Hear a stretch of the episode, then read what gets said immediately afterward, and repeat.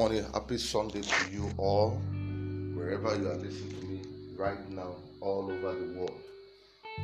Today is the 24th day of October 2021. Ladies and gentlemen, the year is running out, but we thank God because the mercy and the favor of the Lord is never running out. The year may be running out, God's mercy never runs out. The year may be running out, God's grace never runs out. I want to appreciate God for giving them to sleep and to wake up this morning. God who has kept you throughout this year. Till October, He will keep you throughout this year in the name of Jesus. Once again, I want to say thank God for your life, thank God for your family because they are healthy. And I praise God that you will only see the good of the Lord in the land of the living in the name of Jesus. Thank you, Father, for this morning. Bless every year in Jesus' name. Amen. I'll be sharing with you what I to Rise Above Discouragement. You see, everything that is happening over the world today could make people to be discouraged. Sickness can bring discouragement. Uh, lack of promotion can bring discouragement. When you compare your school fees of your children, can bring discouragement. When you see your child sick at home, can bring discouragement. Many things could bring discouragement. When your husband is not treating you well, when your wife is not behaving well, it can bring discouragement. When your ministry is not going forward the way you expect them to go forward, it could bring discouragement. When you look at bank accounts sometimes and you can't find good money to do a lot of projects that you have in mind, bring discouragement. In Proverbs 24, Bible says in verse 10, if you faint in the days of adversity, how small is your strength? In verse 16 of it, it says, a just man, a righteous man shall fall seven times. But listen to me, he will surely rise up again. Because as children of God, we have what we call bouncing back mechanism. It doesn't matter how many times you are falling. Seven is a number of perfection. It means that no matter how flat, how perfectly perfect you fall, you will surely rise up again. You are rising up again. In Proverbs 13, verse 12, the Bible says something very fundamental. It says, if it, Bible says, Bible says, uh, hope deferred, hope deferred maketh the heart to be sick, but when the desire comes to pass, it's a tree of life. When you have hope in something and you can't get your hand hold on that expectation and that hope, it can bring the heart, it can make the heart to fall sick. It can pull people back. It can make people feel discouraged and never want to do anything again. It can make them to give up. Why? Because their heart is sick. When the hope is being deferred, probably when somebody promise you money, promise you one kind, one thing or the other, and the thing is, the, the, the promise is delaying. It can actually make you to be discouraged. Or maybe you read for an exam and you read so much for this exam, and at the end of the day, you can't get hold of that result that you desire. It can make you feel discouraged. Listen to me. Discouragement is, is discouragement is part of life. Discouragement comes most often when you do the right thing but experience poor results. You work hard but you don't make progress. You read for exam, like I said the other time, it all fails. You can't bring to come to failures. You pray and fast. You pray and fast for increase. You pray and fast for your children, for your wife, for your family. You pray for your members. You pray for your marriage. You pray for your job, but you get no answer. It can bring every discouragement. Discouragement eats a hole in our heart. It eats a very big hole in our heart. It makes us want to quit, saying things we shouldn't say, shaking our feet at, at, at God against God. Because one of the potent tools in the hand of the devil is discouragement. I have discovered that over the years. Discouragement is a satanic weapon to make you lose your confidence in God, in your dominion with God, and your authority in God. It makes you lose every dominion and every authority you have in God and in God's word. You don't even want to pray. You don't even want to read the Bible any longer. Why? Because you have given up. You don't even want to go to church because the covenant has set in your heart. Discouragement take you far from God.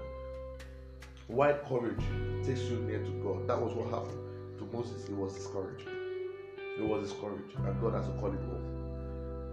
That's why he immediately called, called Joshua the son of Nun. He said, You don't have to be discouraged because the situation will make you discouraged.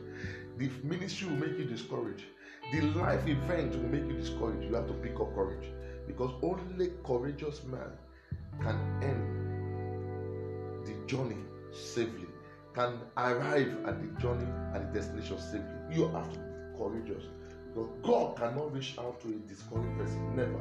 Blind Bartimaeus was discouraged.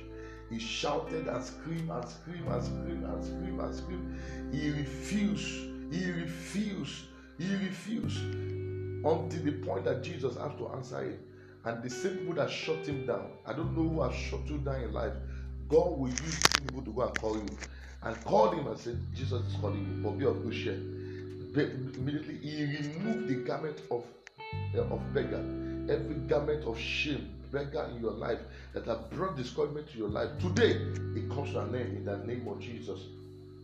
Look at the look at the blind look at look at, look at also look at blind man that is at the gate of uh, at the beautiful gate. He was discouraged. In Acts chapter, 6, Acts chapter 3, verse 1 to 6, he was highly discouraged.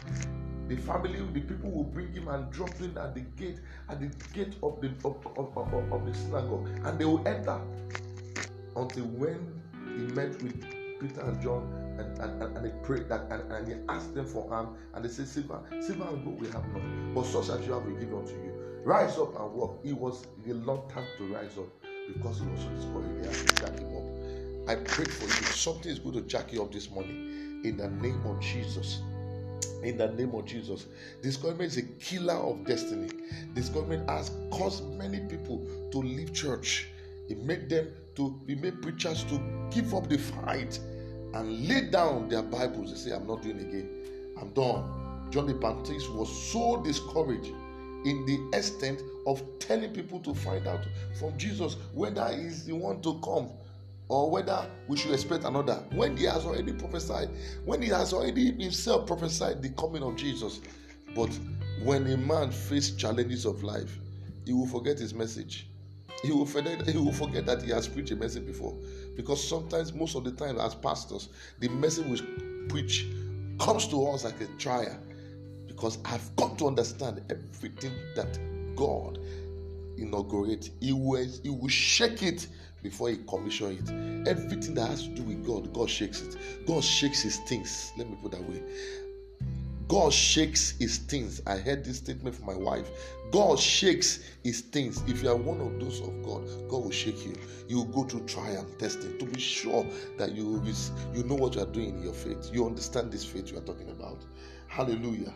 Hallelujah because of this when he had forgotten he had baptized he, had, he even baptized jesus he commissioned jesus into a ministry but he had forgotten This discouragement set him he weakens and strengthens this man called John the Baptist. You see, one thing that discouragement does, it will weaken you, it will, it will weaken you, it will weaken you, it will make you lose your strength to move on. Discouragement often resort to anger, frustration, complaining, negative words will come out of your mouth living life and even commit even commit suicide.